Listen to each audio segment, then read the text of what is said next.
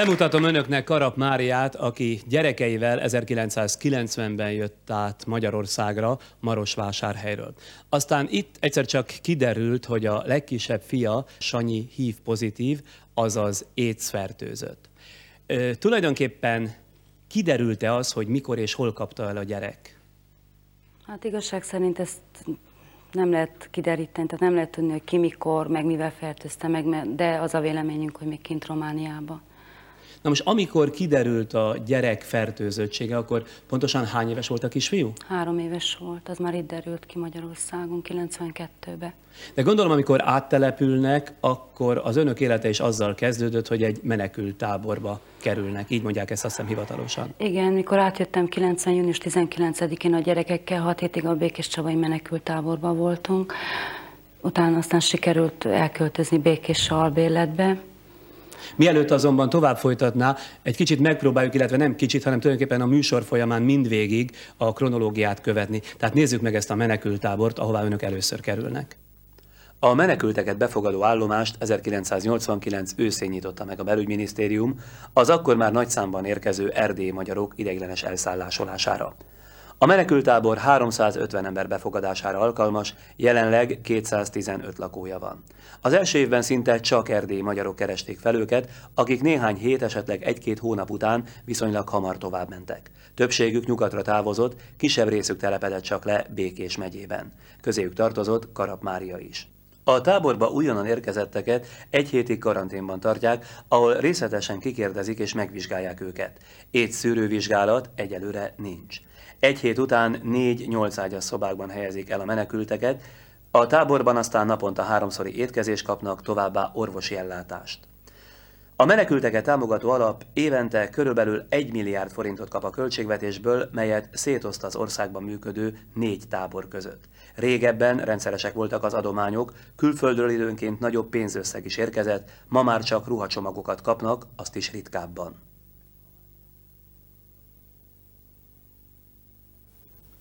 No, aztán kinek vagy minek a segítségével kerülnek ki ebből a táborból? Azt hiszem a ott tartózkodásunk negyedik hetében olvastam egy hirdetést, hogy egy mozgást sérült hölgy mellé segítséget keresnek. Én erre a hirdetésre jelentkeztem, ez békésen lakik ez a család, az Adorján család, és az ők segítségével sikerült olyan értelemben kikerülni elég hamar a menekült táborból, hogy segítettek egy albélethez hozzájutni. Ugye a két nagyobbik gyerek, Barna és Réka, Igen. már iskolába járt akkor, amikor Sanyi, tehát a legkisebb, még bölcsődébe. Voltak éppen a bölcsődében a szokásos orvosi vizsgálatok során derült ki a gyerekről, hogy hív pozitív? Nem a bölcsödében derült ki, hanem magas lázzal beszállították a Békés Savai gyerekosztályra. Amúgy nagyon sokat betegeskedett, már négy hetes kora óta középfülgyulladása volt neki, meg hőrkurút, magas láz, tőgyulladás. Ez is pont egy ilyen eset volt, megfázásos eset. Magas lázzal bevitték a, a Békés Csabai gyerekosztályra, és a, a főorvos felfigyelt, hogy milyen gyakran beteg, és elrendelt a gyereknek a megszűrését, ami sajnos pozitív lett. Emlékszik-e arra, hogy mondjuk milyen módon közölték önnel, hogy a gyerek hív pozitív? Hát ezt nem lehet elfelejteni. A, tudom, hogy péntek este volt a gyerekorvos, az megkeresett, mert én is kórházba feküdtem, tehát ugyanabban a kórházban, csak felnőtt részlegen. Megkeresett a főorvos úr, és annyit közölt velem, hogy a Sanyinak van egy vírusos fertőzés, és átszállítják a László kórházba. Én másnap reggel, 7 órakor fölvettem a kabátom, és menni akartam, hogy lássam, hogy a Sanyit mikor elviszik, hogy beszéljek valakivel. És az az orvos, aki engem megműtött, az a folyosón megállított, és annyit kérdezett tőlem, hogy hallottam-e az écről.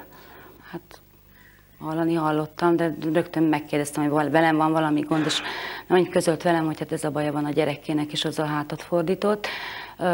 Nem sokára megérkezett a növér gumikesztyűvel, vért vettek tőlem, és, és délután négy óráig az orvosi szoba előtt ott álltam, és vártam, amíg az én eredményem megjön, akkor közölték, hogy nekem semmi bajom nincs. No, de önnel végül is hivatalosan ilyen formán senki nem közölte? Nem hívták be, nem ültették nem. le, nem beszélgettek nem. el önnel, hogy Ma igen, aztán hétfőn, mikor tehát velem közölték, az én kezelőorvosom közölte, hogy mi a gond Persze a kezelőorvosának ez nem lett volna a dolga, nem, ha jól értem. Nem, ő csak tehát nem ilyen módon kellett volna jó gondolom, van hogy hozzátette ezt. igen, hogy közölje, viszont a gyerekosztálynak a főorvosa nagyon rendes volt, hétfőn fölhivatott az osztályra, és akkor mondta, hogy a két nagyot is vigyen fel, hogy nekik is ott helyben megcsinálják a szűrővizsgálatot, és ő mondta el, hogy a Sanyi, tehát hogy hol találom meg a László kórházat, meg, meg melyik orvost kell keresnem, melyik a gyerek, ki lesz a gyereknek a kezelőorvosa továbbiakban. Na most arról valamiféle elképzelése van-e, hogy mondjuk hogyan betegedhetett meg Sanyi csecsemő korában? Hát tudomásom szerint infúziót, vérátömlesztést nem kapott, viszont nagyon sok inekciót kapott.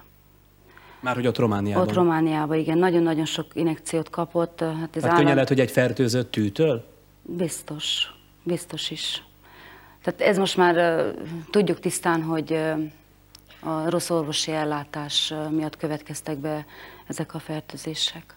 Már csak azért is, mert ugye a menekültek között, vagy a menekült családok között jó néhány van, aki hasonló cipőben jár, tehát hogy a gyereke hív pozitív fertőzött.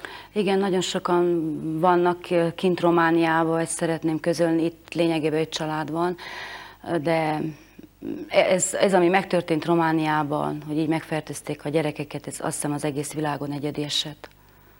No most mennyi idő alatt derült ki ott abban a kisvárosban, ahol éltek, a környezet számára, hogy komoly baja van a gyereknek? Nagyon hamar kiderült, mert azt mondja, hét leforgás, 7-10 nap leforgása alatt, mert a megyei újságban megjelent egy cikk, amelynek az volt a címe, hogy écbeteg Békés Csabán. Most ebben az újságban közölték azt, hogy van egy ilyen kisfiú, Nevet igaz nem közöltek, de viszont abba a bölcsödébe, ahova Sanyi járt, ott tartottak szülőértekezletet, ott megszűrtek minden egyes gyereket, meg a velük foglalkozó személyzetet is. Az újságírónő kitől vagy mitől szerzett információt? Mitől volt ilyen jól értesült? Erről mit tud? Nem tudom. Azt tudom, hogy a Mucsi főorvos úr, a megyei, akkor a megyei tiszt, tiszti orvosa, az, mikor kikerültem a kórházból, az eljött és megkeresett engem. Pár szót mondott a betegségről, és ha jól emlékszem, közölt egy olyat, hogy, hogy ezt, ezt le kell hozni sajtóban, meg ö, ö, nagyon rá kell figyelni az áttelepültek ö, is, tehát az ottan élő áttelepülteket, az elrendeljék a megszűrésüket. Valami ilyesmit mondott, én akkor annyira ki voltam idegileg, olyan rossz idegállapotban voltam. Jól emlékszem, egy ilyesmit közölt akkor. Megtörténnek az első kezelések, ugye Igen. itt Pesten a László kórházban. Az első kezelések után a gyerek tulajdonképpen visszakerülhetett a bölcsődébe, tehát a korábbi környezetébe? Nem. Már nem is kerülhetett nem vissza? Nem kerülhetett vissza, és azóta se tudom semmilyen óvodába elhelyezni, nem fogadják be sehol. A bölcsőde nem fogadta be? Igen. Mihez kezdett? Hát otthon maradtam a Sanyival, a munkahelyemet azt feladtam, úgy mondva, hogy feladtam, mert... Hol dolgozott ön ekkor? A Békési Szociális Otthonban dolgoztam, mint segédápolónő. Én Tehát azt... ott hagyta azt a beteg családot, illetve azt a...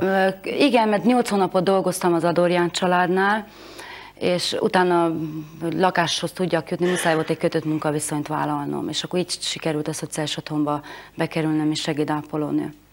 A Sanyi öt hétig, eh, mikor kiderült a betegsége, és a Csabai kórházba felszállították a László kórházba, öt hétig benfeküdt. És ez alatt az idő alatt én még táppénzen voltam, és akkor a szociális otthonba ajánlottak egy olyat, hogy eh, jó lenne elmenni ápolási díjra, mert az, az nagyobb is, mint amennyit ott keresnék és mivel Sanyit nem tudtam sehova se elhelyezni, muszáj volt ehhez folyamodnom, tehát el kellett ezt fogadni lényegében. Most hogy... akkor tisztázunk valamit. Tulajdonképpen ezt azért ajánlották önnek, nem tudom, ki ajánlotta, hogy menjen el a szociális otthonból? Az igazgatóságon. Tehát az igazgatóság vagy az igazgatónő ezt azért ajánlotta önnek, mert tulajdonképpen könnyíteni akarta sorsán, magyarán tehát eh, azt akarta, hogy többet keressen viszonylag jobban éljenek, vagy pedig ön úgy érezte, hogy teherré vált egyszer csak, félnivalója volt ott mindenkinek attól, hogy esetleg a fertőzöttséget ön is így vagy úgy, de megkapta. Lényegében az ápolási díj, amit kaptam, akkor az, az nem volt több, mint a keresetem. Biztos is, hogy féltek. Biztos vagyok benne, hogy féltek attól, hogy ja Istenem, akkor most mi van, hogyha az én gyerekemnek ez a baj, akkor közöttük dolgozok. Tapasztalta is ennek valamiféle jelét? Hát a kolléganők részéről volt olyan, hogy tettek különböző megjegyzéseket, meg, meg a,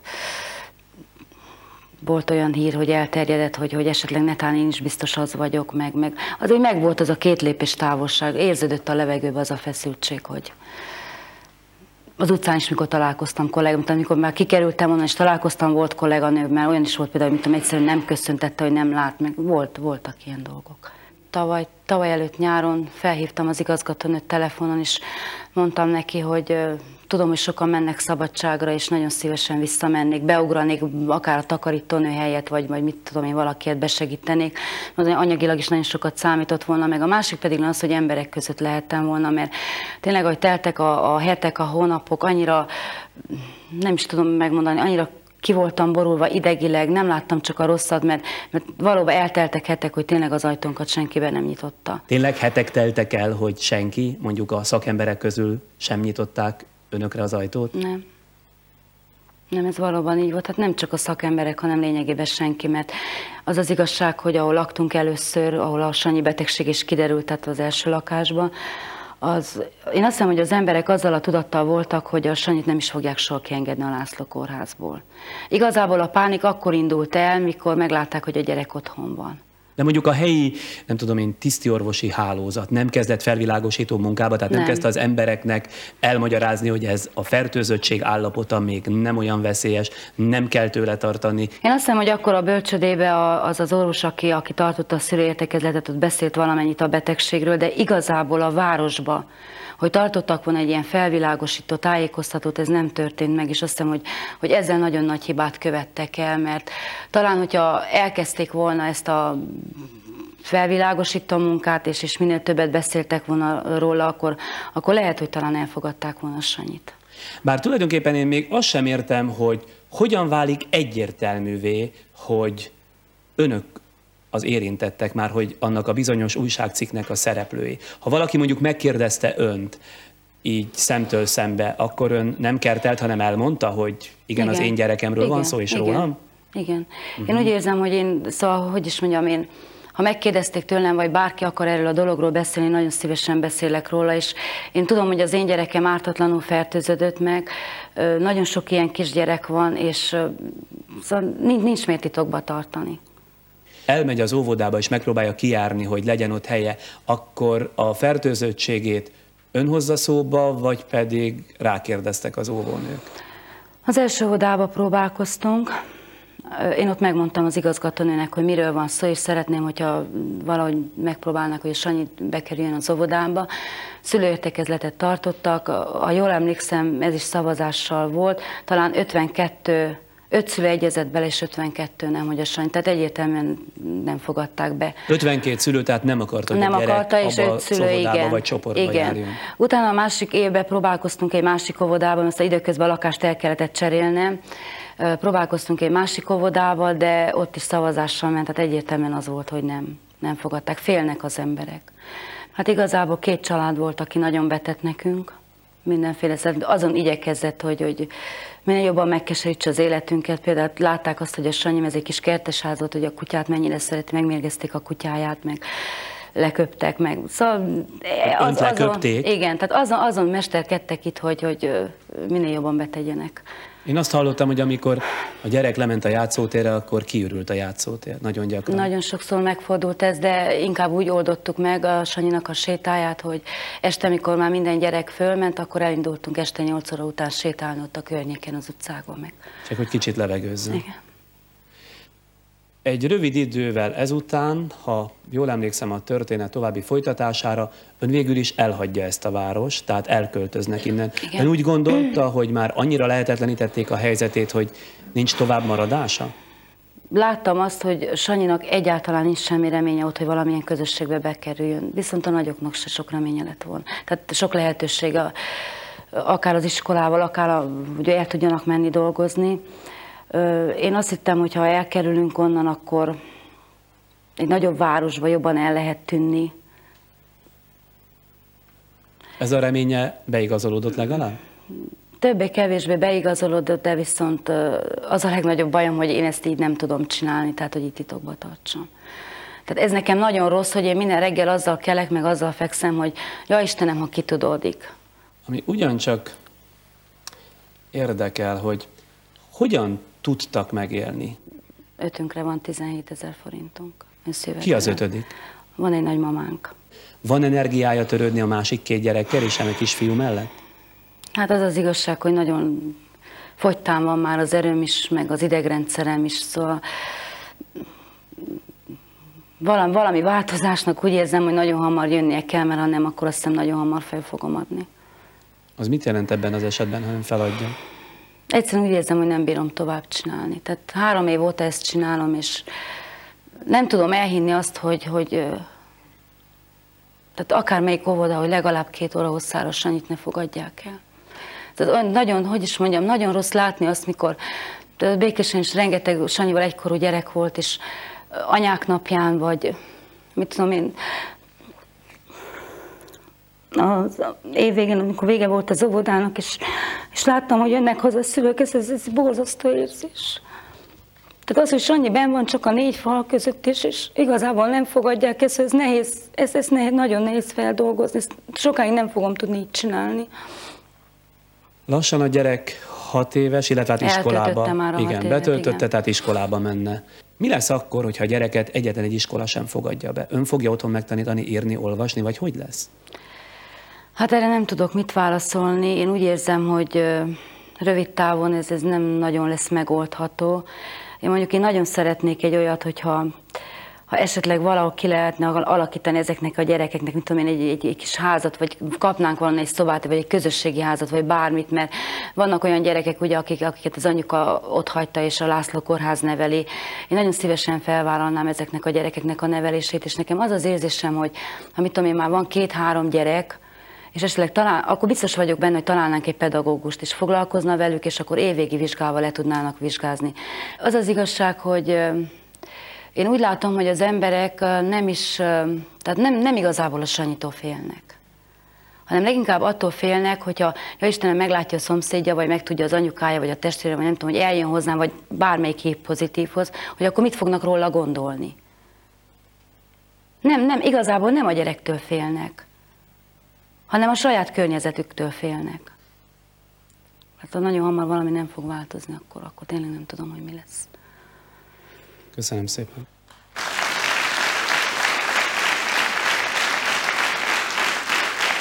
Ahogy az, elej, az elején is mondtam, a következőkben haladjunk időrendi sorrendben. A további szereplők közül elsőként dr. Godó Bélával, a Békés Csabai Kórház gyerekosztályának volt főorvosával kell megismerkednünk.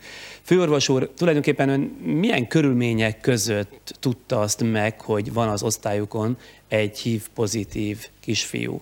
Egy három éves kisgyerekről volt szó, aki felső légúti hurutos tünetekkel igen magas lázas állapotban került fölvételre. A rendelkezésünkre álló anamnesztikus adatok szerint régebben hasonló lázas állapotokkal járó megbetegedései voltak. Maros vásárhelyi kisgyerekről volt szó.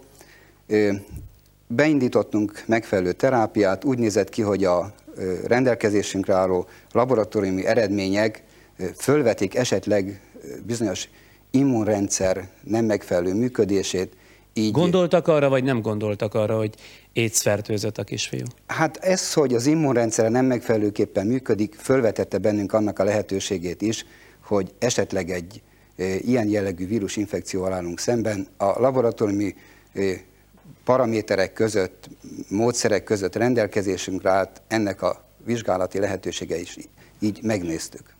Megnézték, és mire jutottak? Pozitív lett. Volt-e nagy pánik az ön kollégái, tehát a gyerekkel közvetlenül foglalkozó egészségügyiek körében, amikor kitudódott a hír? Hát azt hiszem, ez egy elég kemény kifejezés, hogy pánik, váratlanul ért bennünket.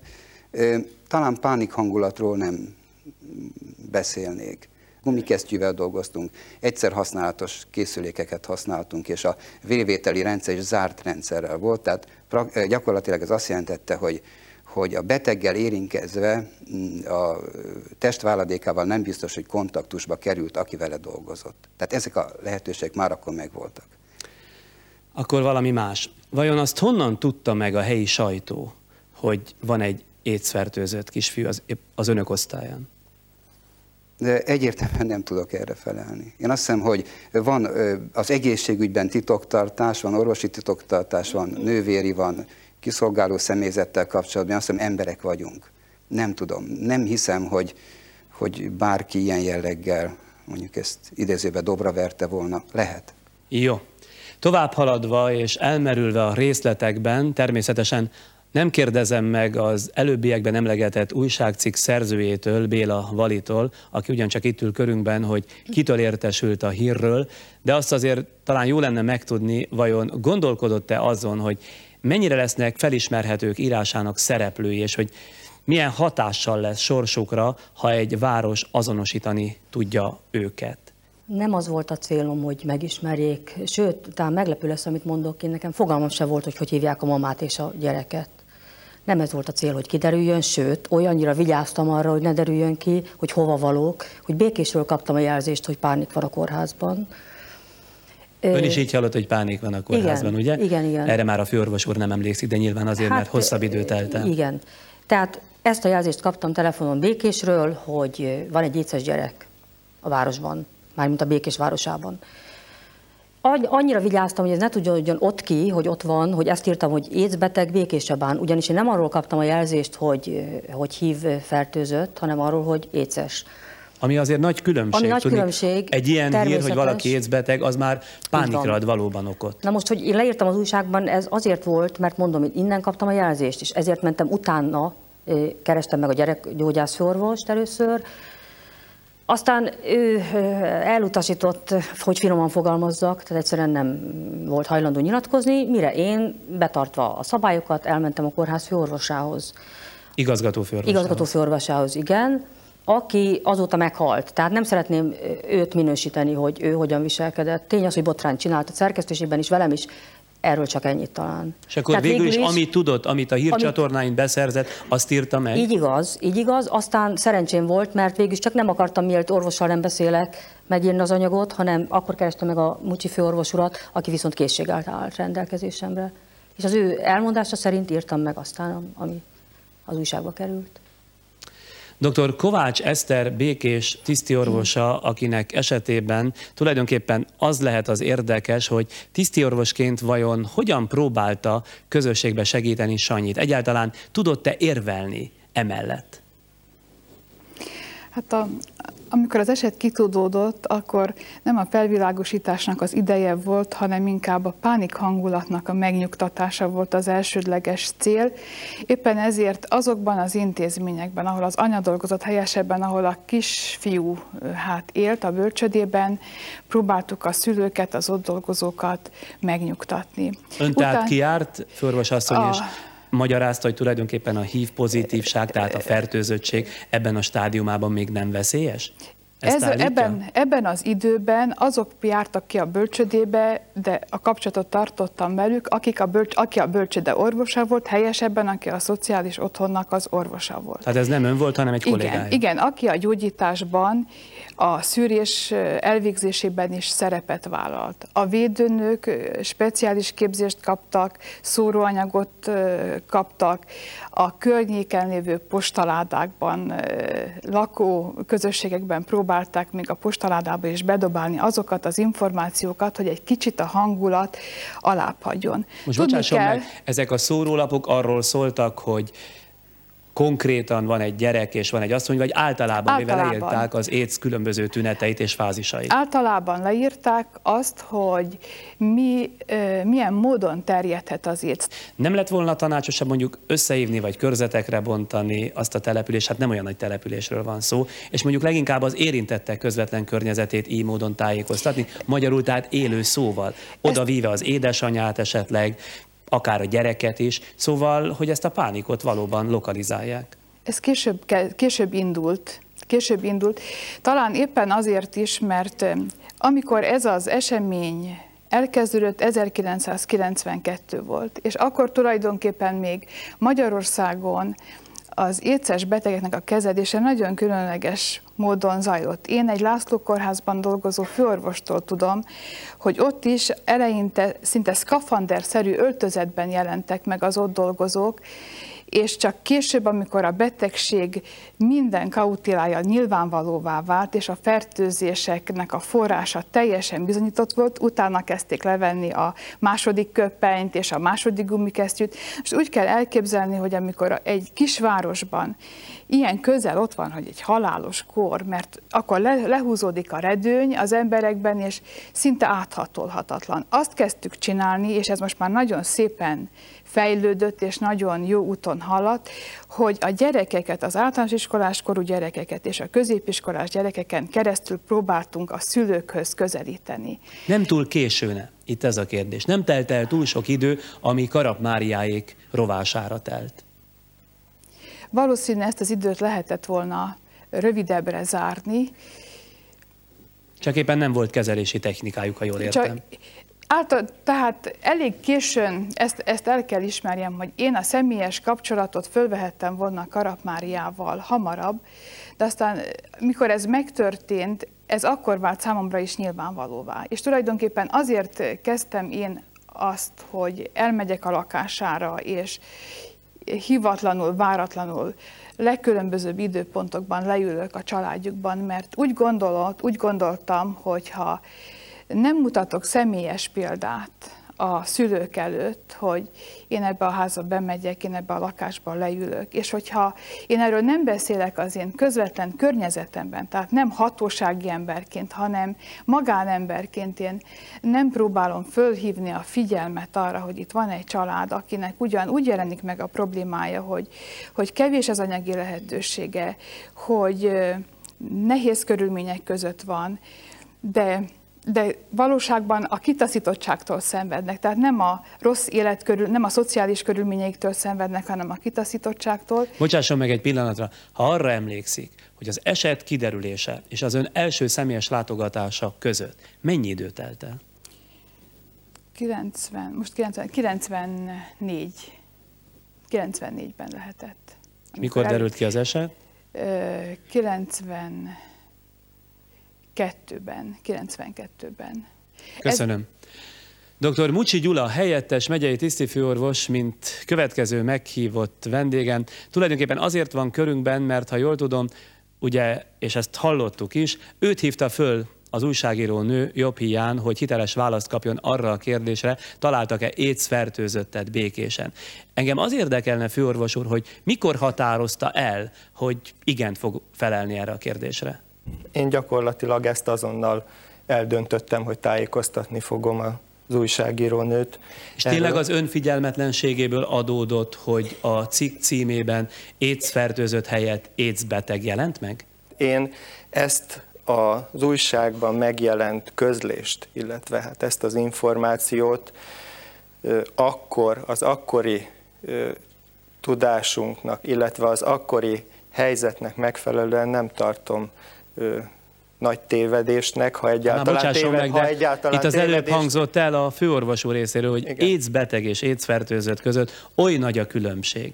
Nagy a különbség, de mint mondottam, tünetei voltak a gyermeknek, amelyek azért következni, következtetni, hogy esetlegesen a kivizsgálás, amikor majd megtörténik, ez a betegség beigazolásra is, tehát igazolásra Magyarán tehát megelőlegezték ezzel a betegséget. Ha megelőlegeztük a betegséget, de előre szeretném bocsájtani azt, hogy ha ez az én figyelmetlenségemnek tudható be, akkor ez valóban így történt, de a tájékoztatás szempontjából, a lakosság, a közvélemény tájékoztatása szempontjából maga a tény volt a lényeges, az az eset, amelyet az újságírónő leírt, és amelyet vázolt. És én úgy érzem, hogy annak a cikknek, amely megjelent ebben a február 18-i Békés megyei hírlapban, igazából nem ez a része a lényeges, hanem az a része a lényeges, amelyben már a kollégám, illetve én is megkezdtük a megye lakossága felé azt a tájékoztató munkát, azt az egészségügyi felvilágosító munkát, amelyre úgy éreztük, hogy szükség van. Tehát között... Egyet mondjon meg, felelősnek érzi -e magát, tehát utóbb mondjuk, mondjuk bevallja-e, hogy sajnos ön is hozzájárult ezzel a téves információval ahhoz, hogy Karap Máriáik története ilyen szerencsétlenül folytatódott, vagy sem? Nem. Köszönöm.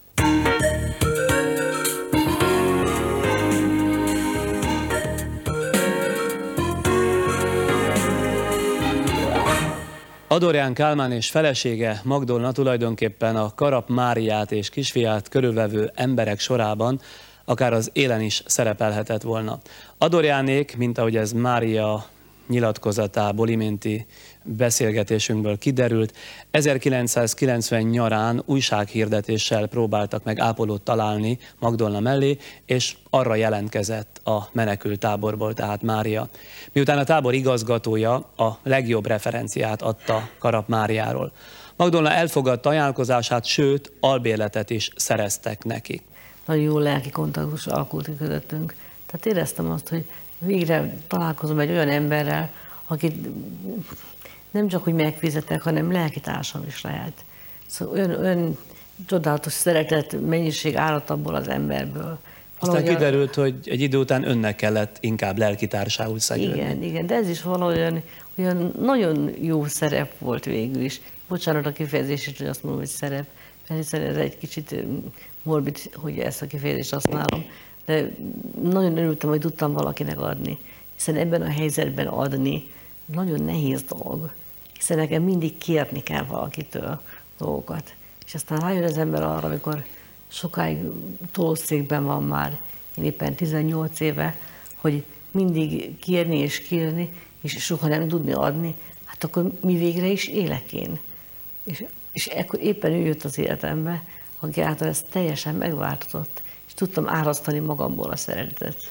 Önök mit próbáltak például tenni annak érdekében, hogy mondjuk lokalizálják, némiképpen enyhítsék a közhangulatot velük kapcsolatban? Tulajdonképpen a legfontosabb dolog az volt, hogy úton útfélen beszéltem embereknek ezekről a dolgokról. Hogy tőlük nem kell félni, hát hiszen ők, ők nem kivetni való emberek.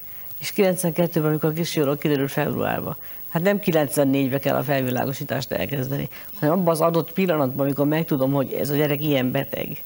Itt, nincs, itt, itt, itt óriási, ez nem hiba. Ez olyan, hogy ez, ezt a családot megölték ezzel szinte akkor. Én mindennapos vendég voltam, a gyereket szeretgettem, pusziltam, mindent tettem vele, és nem lettem écbeteg. Egy hm. tábor ezt néztem vele, hogyha ezt lehet mondani.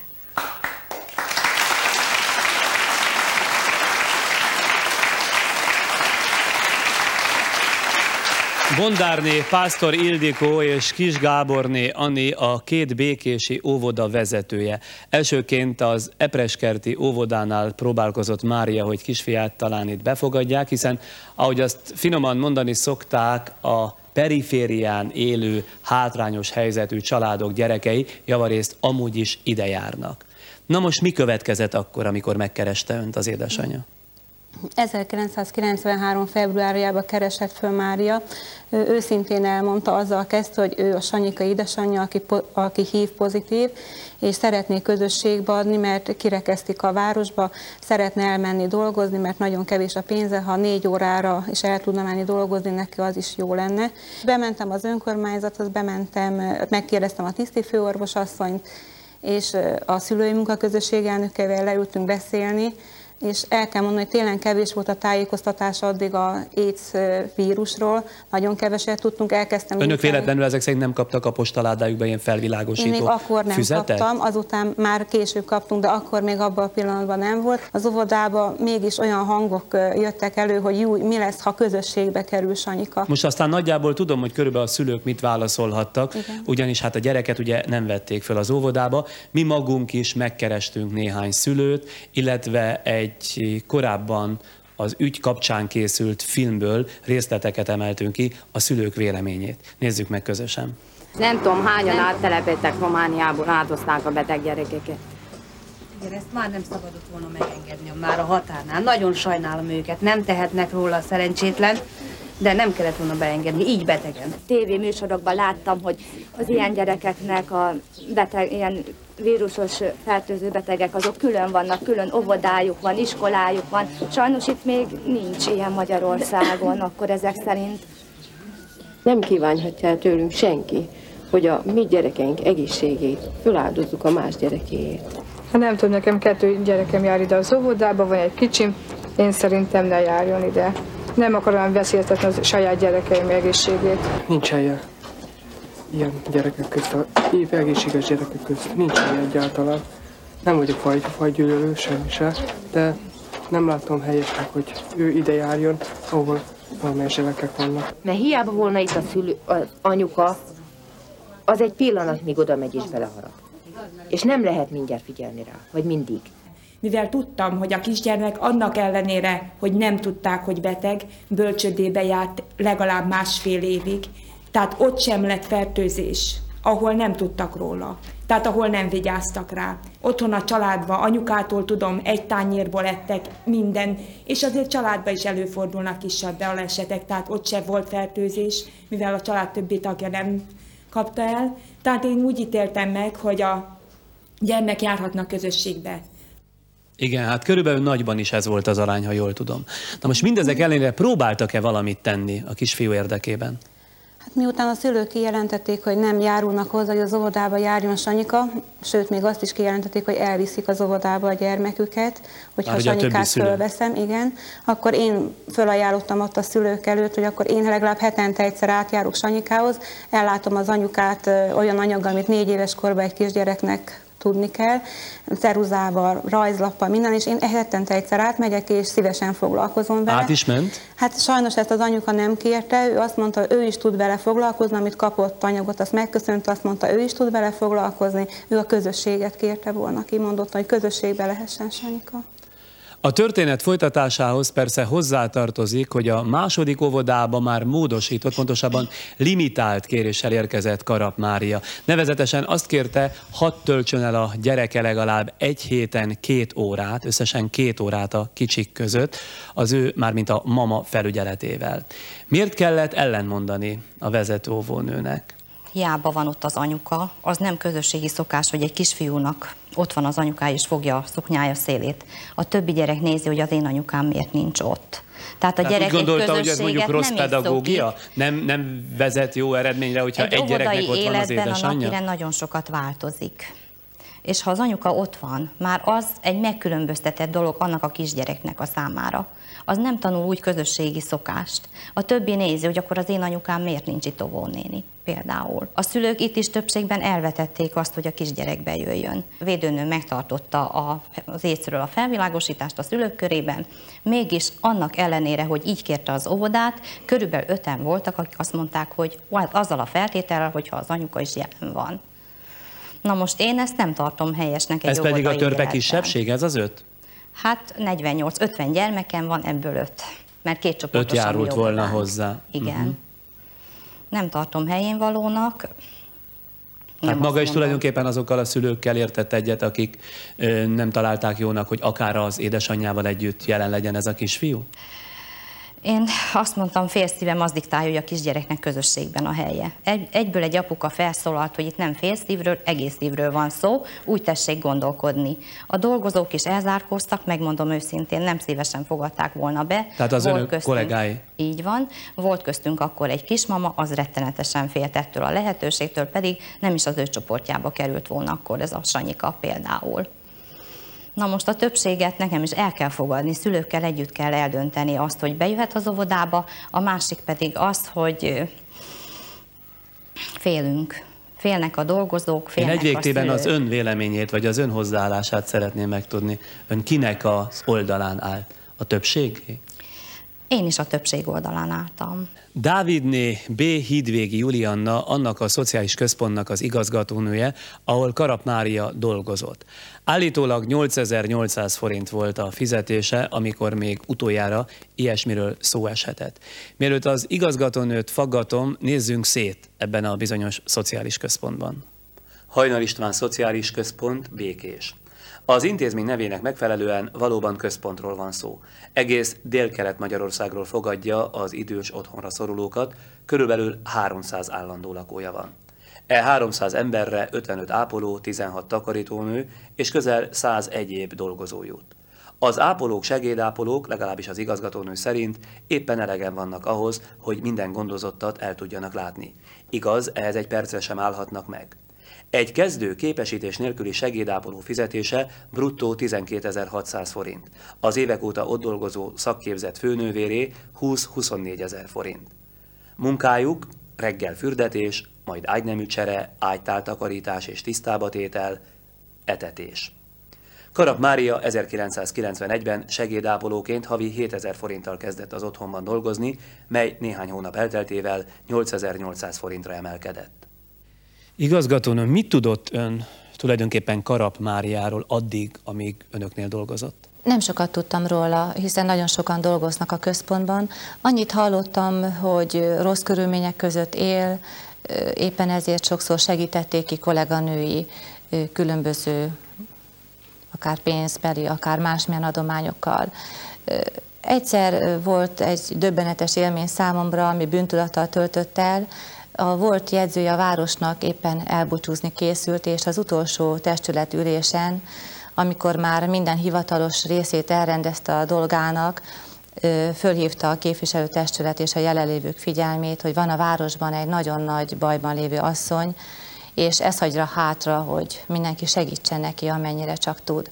És én akkor azért éreztem bűntudatot, mert ez az asszony az, a, abban az intézményben dolgozik, vagy dolgozott, ahol én voltam igazgató, és én igazán nem tudtam az ő problémájáról. Na most azt, hogy a kisfia, már hogy Karap Mária kisfia Igen.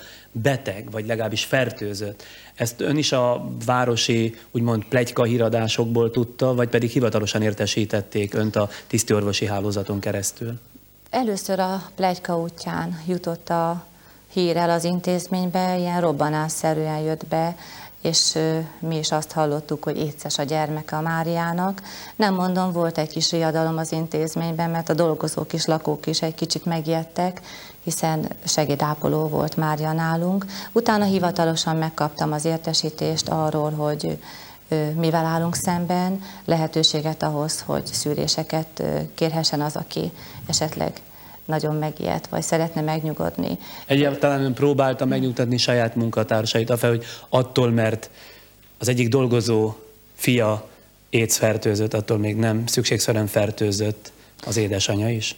Igen, próbálkoztunk ezzel, sőt egy védőnőt meg is kértünk, hogy jöjjön fővilágosító előadásokat tartani, különösen a szakápolók körében. Miért beszélte rá, ha finoman is, vagy ráutaló magatartással is Máriát arra, hogy lépjen ki a szociális központból? Én nem beszéltem rá semmire. Ő táppénzen volt nagyon sokáig, és a fizetése és kevés egy segédápolónak, a táppénze meg jóval kevesebb. Egyszerűen bajba volt. Ő tőlem segítséget kért ahhoz, hogy hogyan is tudna otthon maradni a gyermekével, és hogyan is tudna megélni. Állítólag az egyik kollégám, az akkori gazdasági igazgatóhelyettes, az tényleg behívatta, és azt mondta neki, jobb, ha elmegy. Én az ő szaváért nem tudok felelősséget vállalni.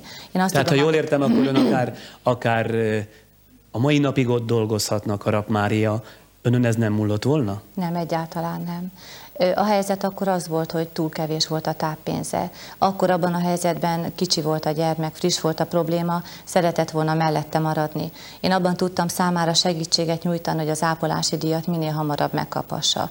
Ennek feltétele viszont az volt, hogy a munkaviszonya megszűnjön. Egyszerre nem lehetett a kettő egymás mellett és utána már, amikor megszűnt az ő munkaviszonya nálunk, én utána többször látogattam meg, gyűjtéseket szerveztem, de ez már azután volt, miután ő kikerült a rendszerből. A, szóval akkor ez ne úgy értékeljük, mint az ön lelkiismeretének a megmozdulását. Nem tudom, mit akar hallani tőlem erre a kérdésre. Az igazat leginkább. Mit ne értékeljek úgy? Azt ne értékeljük úgy, hogy ön meglátogat és gyűjtés szervezet, hogy tulajdonképpen ez a feletti lelkiismeret furdalásában volt, hogy elküldték Máriát onnan. Én nem küldtem el Máriát. Következő vendégem Békési Margit közelébe már akkor költöztek Karap Máriáék, amikor városszerte híres lett a család.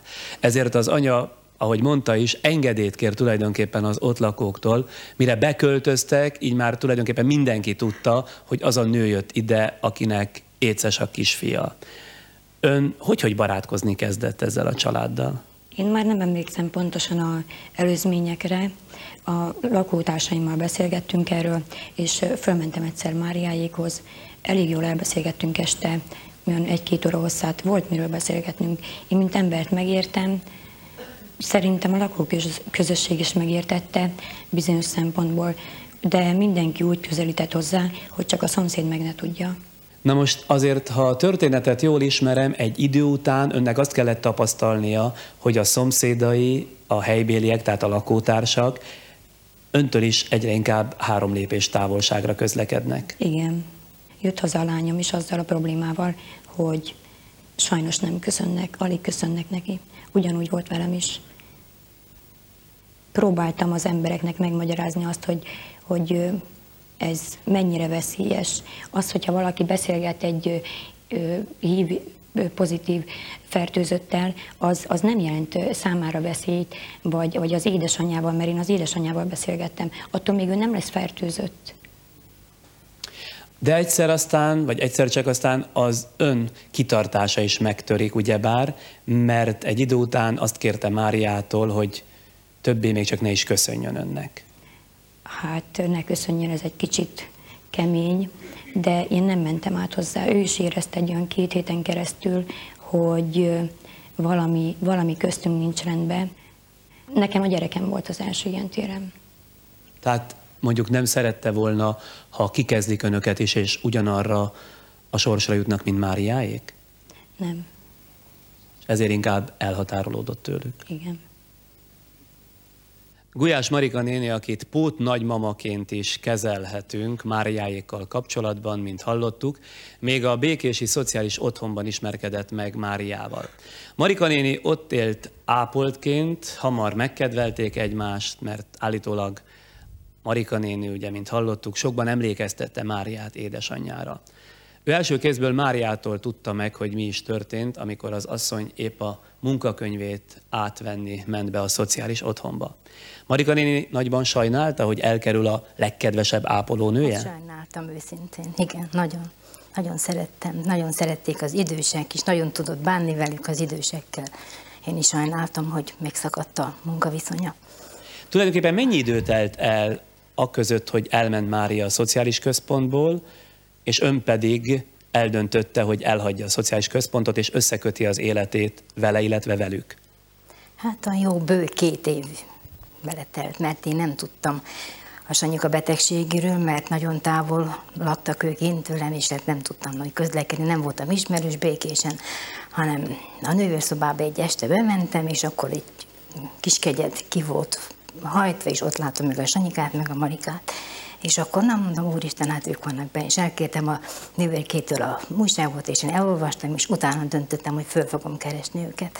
Tulajdonképpen az újságból tetszett megtudni azt, hogy a kisfiú beteg? Tudtam előzőleg, csak nem tudtam, hogy hol laknak. Nagyon messze volt, és mert nem tudtam elmenni hozzájuk. És azt már akkor eldöntötte, hogy ha a befogadókészség mutatkozik, akkor ön oda köti az életét hozzájuk? Igen. Hogyha ha a nagyfiúk is, és a nagyfiú Barni is, meg a Réka is elfogadnak, meg a kicsi is, hogy ezt meg kellett beszélni a családdal, akkor igen. És vajon nem tartott-e attól, hogy ezzel jócskán belemegy a bizonytalanságba. Hát bizony sokat nem aludtam, azért elég sok este éjjel, hogy de elgondolkoztam, hogy na mostan, hát mivel elég jó helyen volt, két ágy a szobában voltam, de azért csak idősek voltak meg. Na, sok mindent láttam, ami még hát nem nekem van, nem vagyok fiatal, de szóval nem oda való, és hát gondoltam, hogyha ki tudunk jönni, megpróbálom. És, és megtalálta a számításait? És megtaláltam, megtaláltam, mert sajnos nekem is járt eléggé nagy fájdalmam, nagy bánatom van, ugye a két nagyfiamat elvesztettem balesetbe, és akkor így, így most már van fiam is, lányom is, unokám is, kicsi is, úgyhogy nagyon meg vagyunk. És mennyire viseli meg ez az egész helyzet? Most már úgy kérdezem az önök családját. Hát lelkileg nagyon nagyon az a kitaszítottság, hogy nem vesznek semmibe mennünket, mindenütt lehet mondani, hogy különösen békésen is valóban, hogy hát az ember újjal mutogattak, ez a család itt megy, szóval eléggé nem is mentünk sehova, este mentünk, már akkor meg már szúnyogok majd meg ettek. Hát szóval egy bezárt lakásban lenne egy, egy csöpp gyereknek, nekünk is egy, egy büntetés, nem egy csöpp gyereknek. És bizony azért Marikát is akkor maradt egyedül támasz nélkül, mikor nagyon, de nagyon nagy szüksége lett volna rá, és én úgy éreztem, hogy minden testem, lelkem beleadok, és megpróbálok segíteni, és megfogom a kezét, hogy ne sírjon, ne bánkodjon, vannak még jó emberek, és hát én is bízom most is, hogy fognak segíteni, hogy... De maga is egy ilyen ember, ugye? Igen, egy ilyen jó igen, ember. igen. Én tudok hallgatni, és tudok sírni, és néha van egy kis szobám, oda behúdok, mikor olyan van, akkor kisírom magamat, aztán megyünk tovább, játszunk még minden, ami, ami jön. És mondja, mit szólnak azok az egykori lakótársai már ott az otthonban, akikkel ugye együtt élte az életét, Igen. és mondjuk visszalátogat oda közéjük ehhez a lépéséhez? Erre nem volt lehetőség, mód. Én próbáltam Már mire nem volt lehetőség? visszamenni, meglátogatni őket. Első alkalommal bementem, még ott voltak személyes irataim, még holmin, virágok, stb. És vártak már az ajtóba, hogy na nem mehet be. Mi azt, hogy hát nem mehetek be, egyszerűen nem lehetett bemenni. De Lejöttek mire el. hivatkoztak? Nem mehetek, mert kiköltöztem a Marikáikhoz. Csak nem attól tartottak, hogy ön is ettől a kiköltözéstől már nem hív tudom, pozitívvá mitől, vált. nem tudom, mitől tartottam, de ez nagyfokú butaság volt szerintem, mert, mert egy héten vagy két hét után mentem be kis nyugdíjam, én meg amiatt voltottam. És végül is bejutott? Egy hétre rá kaptunk egy olyan levelet, amennyiben vissza akarok menni a szociális otthonba, akkor előzőleg keressem meg a békési bőr és nemi gondozó intézetet, hogy ottan megszűrjenek. Hát én úgy is tudtam, hogy én vissza akarok menni, akkor biztos, hogy de nem is úgy mentem ki, mert én, én meggondoltam azt, hogy hova megyek, és tudtam, hogy három egészséges van, egy csöbb gyerek, egy ártatlan gyerek, hogy ottan vajon nem lehet. És akkor Köszönöm.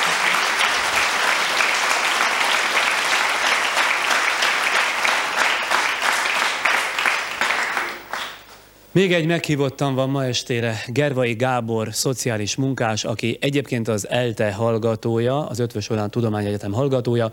Ő önszántából jelentkezett annak idején a László Kórház felnőtt AIDS fertőzött osztályára, és bár ott kérelmét elutasították, a gyerekeknél azonban munkát talált.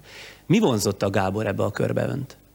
1992-ben egy kisebbségi konferencián találkoztam az akkori, a Plusz Egyesület akkori vezetőjével, aki AIDS beteg volt, és utána egy jó kapcsolat alakult ki kettőnk között, ő megkeresett a problémáival, nagyon sok mindent elmondott, ami egy AIDS beteget sújthatja, a kirekesztés, a kórházon belüli konfliktusok, és ő sajnos 92 nyarán öngyilkos lett, többek között emiatt is, és akkor döntöttem el, hogy mindenféleképpen ezeknek az embereknek segíteni akarok, hogy emiatt ne kerüljenek ilyen helyzetbe.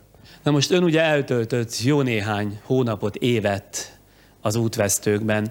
Milyennek találja az intézményes hozzáállást ez az egészhez? Tehát ha mondjuk valaki, és kiderült nem csak Karab Máriáik az egyedüliek, akik ilyen gonddal küzdenek, milyen a hivatal hozzáállása? Olyan, mint az adott és az előbbiekben ismertetett esetben?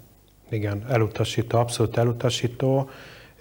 Én megmondom őszintén, riasztónak tartom ezt a szavazást, amit ön mondott, hogy demokráciát játszani. Sok, sok veszélyt látok ebben. Csoportosan szavazzunk arról, hogy embertársainkat, akik valamilyen oknál fogva hátrányos helyzetbe kerültek, teljesen kirekeszsenek és, és perifériára kerüljenek. Ezek a gyerekek bölcsödébe, óvodába, iskolába nem járhatnak, nincs megoldva, nincs megoldva az oktatásuk ezeknek a gyerekeknek. Habár itt kell megjegyeznem, hogy két jó példáról be tudok számolni, két faluban két kisfiút befogadott a közösség és a családot is, és ezek a gyerekek járnak óvodába is és iskolába is. Ott valószínűleg felvilágosultabb szülők lakhatnak, nem? Igen.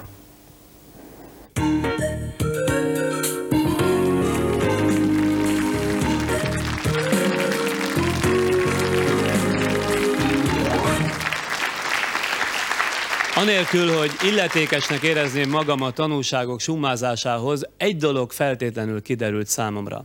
Aki a hat éves Sanyi életével valahogy kapcsolatba került, az nem akart rosszat sem a gyereknek, sem a családnak, sőt, a saját magával szembeni erkölcsi elvárásoknak is igyekezett megfelelni. Csak éppen szinte mindenkinél bekövetkezett egy-egy pillanat, amikor a kapcsolat közvetlensége elképzelhető volt, hogy bizony veszélyeztet valakit szerettei közül.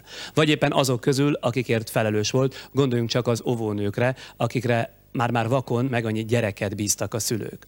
Az ember egy ártatlan ismerős kisgyerek érdekeivel szemben talán egyetlen érdeket képviselni szokott ösztönösen is, és mindenképpen, mégpedig a saját gyereke érdekét, még akkor is, ha nem a fertőzéstől félti, hanem csak attól, hogy az ő gyereke is épp oly kirekesztett lesz, mint mondjuk a vírussal fertőzött kisfiú. Bizony szeretnénk megállni a helyünket, és bár belátjuk, hogy a vak végzet egy ártatlanon tombolja ki magát, megbocsáthatatlanul, és mégis tehetetlenek vagyunk annak ellenére, sőt talán éppen azért, mert jót akarunk, és kénytelenek vagyunk érdekeket szortírozni, osztályozni, mi a fontosabb, hányan veszélyeztetettek, netán, hogy megfelelők-e az óvintézkedések, mint hallottuk. Még akkor is így gondolkodunk, ha közben észrevesszük, hogy az észszerű cselekvések sorozata olykor pusztítóbb, mint maga a vírus. Viszont látásra ebben a műsorban két hét múlva, szombat este. Jó éjszakát kívánok!